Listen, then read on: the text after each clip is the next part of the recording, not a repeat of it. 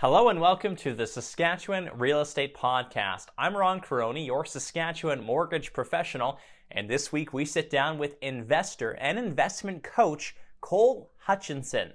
Cole helps explain the popular real estate investing strategy, the BRRRR strategy. Hope you enjoy. You're listening to the Saskatchewan Real Estate Podcast, where we chat with real estate experts from across the province to learn what's happening in the real estate market.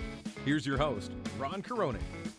Welcome to the Saskatchewan Real Estate Podcast. I'm Ron Caroni, and today my guest is real estate investor and coach Cole Hutchinson. Welcome to the show, Cole. Thank you very much for having me. I appreciate you having me on.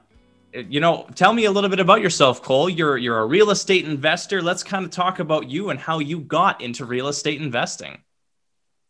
Yeah, so basically, um, you know, I've been pretty interested from a young age um, in investing. Um, I remember talking to my parents and asking them kind of about, um, you know, people renting from landlords and, and, and how that whole concept worked. And, and ever since then, um, I didn't really understand why, you know, a person would rent.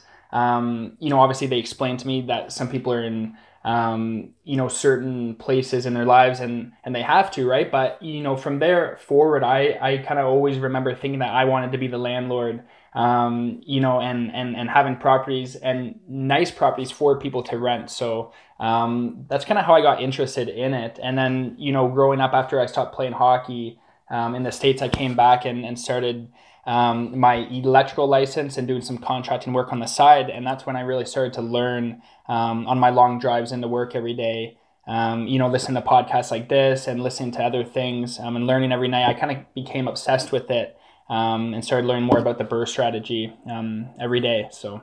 Really cool. So you kind of dove into it. And tell us a little bit about what your investment portfolio looks like right now, Cole. Yeah, so right now, currently, we have four um, single family homes that we've converted to um, duplexes.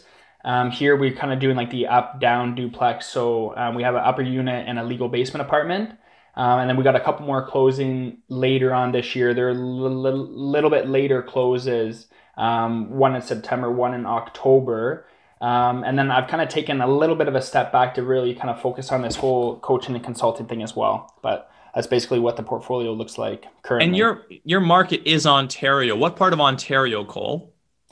Yeah, just north of Toronto, about an hour hour northeast of Toronto. Just quickly, tell us what the the real estate market there is looking like right now. Yeah, so so basically, you know, things are are, are kind of hot everywhere, I think, but here specifically, it's just um, it's gone pretty crazy. Um, speci- uh, specifically in Toronto, um, in the surrounding areas, there are you know multiple offers, like thirty plus offers, right, on properties, and and, and they're going for like a hundred, two hundred thousand dollars or more over asking price. So it has made it a little bit harder to find um, properties, but I always tell people that you know there's there's deals out there ev- everywhere right? It doesn't really matter what the market's doing. We might just have to look a little bit harder for them so right. And when people are hopping into that they need a strategy. And so today we're talking about a really popular investing strategy that's kind of going around. Some people might have heard of it some people might have not. It's called BRRRR buy rehab refinance repeat. Did i miss any of the r's there cole? Um, usually I go buy um, buy, rehab, um, rent, refinance, repeat. So basically, Perfect. you know, we just want to make sure we rent it out first. So, all right. So you're the expert. So I'm going to let you kind of take it here. Give us an explanation of what the the overall method of BRRRR. Yeah, so the overall method is, you know, really run to just buy an undervalued property. Um, you know, we want to make sure that you know we're making money on the buy. So basically you know when you buy the property it might be you know um, it might need some work to to be done to it. So it's usually undervalued right? Maybe um, you know you make a little a little bit of money on the buy and then you go in and you rehab it and fix it up um, you know put some sweat equity into it or maybe you know have some contractors come in and do some work. So at the end of it the whole goal is that it's worth a lot more um, than the original purchase price. And basically you know we want to rent it out um, and force that appreciation during the rehab kind of process um, to be able to pull that money back out at the end of the deal and refinance Um, you know, and the main strategy is to be able to go take that original money and go, you know, reinvest and repeat the whole process. So forced appreciation, if I'm following correctly, Cole, you buy a house that's say for three hundred thousand dollars. You put fifty thousand dollars, let's say, of rehab costs into it, but after the property value's gone up to four hundred. So you've put in work and the, the property has expanded a certain amount on that side. Exactly. Absolutely. Okay, so once we go through the refinance, can you take us through some of the key points in that? Because this is sometimes where uh, the the hinge point for the BRRRR is really important when we need to take our money out of the property. Um, at the refinance stage, right? So basically, um, you know, when you get to the refinance stage, there's a couple things that we want to make sure that we have ready, maybe for the appraiser that comes through. So basically, at the end of it, once it's rented um, and the property is all fixed up, it's rented out, it's um, kind of, you know, maybe running on its own, right? Um, you know, what we want to do is have, um, you know, first things first is talk to your mortgage broker um, or a lender of some sort, right? Um, you know, that's one big thing I really stress on is having a good mortgage broker on your team that knows kind of your goals and where you want to go with everything. Um, and that mortgage broker will kind of connect you with a lender or, you know, maybe tell you which lender he's thinking of, um, of using for your specific case. And then each lender has their approved um, appraisers that they'll take appraisals from. So what they'll do is they'll send an appraiser out to the property. Um, they will evaluate your house and tell you that it's now worth, you know, a hundred thousand or two hundred thousand more than what you bought it for. Um, and then that lender will then, you know, usually give you, say, for example, 80% loan to value. So if the appraisal comes back at 500,000, you'll get a new mortgage of 80% of that new $500,000 appraisal. And that's really the key because that, that's at that point, you can then take your money that you originally invested out of the property. Exactly. And if we've done this correctly, it should be kind of a uh, a self-running machine at that point. You have renters in place who are paying the mortgage and expenses. You have your initial investment, and then you can go and put that into a new property and wash, rinse, repeat. Correct? Exactly. Absolutely. All right. So so t- touch more on that and the ability for this strategy to be so powerful for for people. So, you know, basically, especially for myself when I was first getting started, right? I, I was learning about the BRRRR kind of process and everything that went into it during my first project, right? And then that's when I kind of decided to add the legal basement apartment to actually force a little bit more appreciation and get, you know, two tenants paying down the mortgage opposed to one, right? Which helps with, um, you know, obviously that new mortgage. Um, after you refinance, it's it's you know typically higher, right? Because you want to pull some money out. So, um, you know, being able to have two tenants opposed to just one helps with that, and as well as some cash flow after the refinance. Um, and maybe some key points I want to talk about on the BRRRR strategy is really just, um, you know, making sure that you have all your finances in place um, to start, right? You want to make sure that you're in the right mortgage um, during the rehab process, right? Because if you want to re um, refinance at the end of say six months or 12 months you don't want to be paying these big penalties if you're locked into like a five year term. You don't want to be in a five year fixed uh, at that point no yeah. Exactly so you know there's a lot of people that i've talked to um, you know who who have been in that position right? And it doesn't really make sense to break that mortgage at that time so you know you really want to make sure you're talking to a professional um, a mortgage broker who can help you with all that right? And kind of guide you in the right um, direction, I guess. Um, and then really just doing the right things as far as the rehab goes, um, you know, fixing up the right things in the property to force the appreciation the most, right? Like the kitchens, the bathrooms, um, curb appeal is a big one too. Um, it seems like a lot of appraisers kind of look at that um, and compare to other comparables too, right? So. What would a, a, curb appeal fix up be, Cole? Would it be something as like new shingles, new siding? What are we looking at? Yeah, I think I mean the outside of the exterior of the house, either brick or siding, would be a big one. Um, roof might not raise the value too much. It might just be a big ticket item that you have to fix, right? To um, you know make sure the property is okay. But I would say you know adding maybe some interlock or repaving the driveway. Um, adding some shrubs and stuff out front just to kind of give it that extra look, right? To make sure um, it looks presentable when the appraiser comes. So when someone is hopping into this Cole, what do you find are some big drawbacks or, or things that can go wrong maybe with the BRRRR strategy? Yeah, so I think I think the number one is is one that we already touched on, and that's just you know a thing that could go wrong is getting into the wrong mortgage when you're starting out. Um, I think that's a big one. And number two, I guess, would be maybe the length of the renos, or maybe they can't handle, um, you know, the contractors coming and going, right? If they want to be more hands off, you really want to make sure you have your team in place. Um, I think that that's a big maybe drawback or scares a lot of people to that matter, right? The whole rehab process. But if you have the right teams and contractors and that in place, then um, you know, really there isn't a lot to be scared about, right? You just want to make sure that you trust the person um, and they can stick to the budget and timeline too. So I'm a new investor. I don't have any people lined up. Who are some of the key people that I should get lined up uh, for this strategy? Yeah. So first and foremost, I would say a mortgage broker.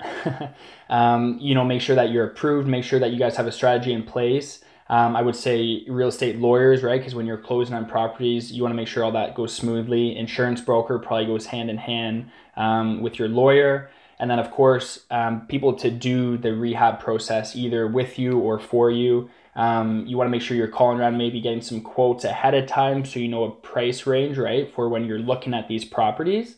Um, you want to kind of know what's going to go into this and, and, and, you know, how much to um, to account for when doing the rehab process. So maybe call um, around to a few contractors, um, ask for some quotes, and maybe even see a little bit of their work too. Right? A lot of people will get in, um, you know, bed with the wrong contractor or someone who's trying to maybe take advantage of them. Um, I would recommend maybe talking to other investors, right, and and and just really seeing who they use. Um, and who the, their teams are because everyone seems like they're always willing to help out. So Fantastic. Who does this strategy work for well in particular? Cole, is there a subset of people? Uh, can you touch on that quickly? Yeah, I would say it works for kind of a range of people. Um, I think it works for people trying to get into the market because either they can, you know, you've heard the term like house hack, right? They can either live in the basement or upper unit um, while they rent out the other unit. It helps kind of with the mortgage and um, helps with them getting approved, right? So it works well for them. Um, I mean, it works well for people too who maybe have some built up equity in their primary residence and they might be able to refinance their own home and then go and start this whole um, process too, right? Which, you know, doing the BRRRR project um, or strategy, um, you know, even if you're a little bit later on in life, is a great way to start getting some rental properties um, fairly quickly, right? Because you can pull out that initial investment and go repeat the whole process. Does the strategy change for someone who's a, a, single young person where maybe they can live in the property, they can have uh, like different types of, of renters versus the person who's maybe married, two kids, they, they have their principal residence, and, and maybe they have different uh, avenues to that, Cole?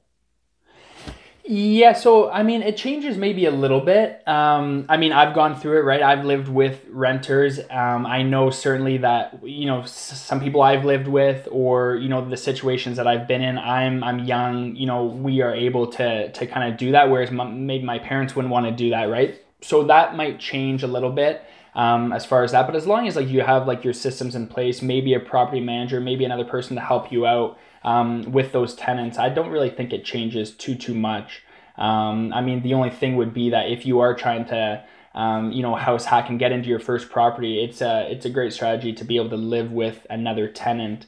Um, you you know, for that right, where they're maybe even paying the whole mortgage for you. Great stuff. So, Cole, there's someone watching this video right now. They're considering getting into real estate. What can you tell them about the asset class that is real estate and why it might be a good thing for them?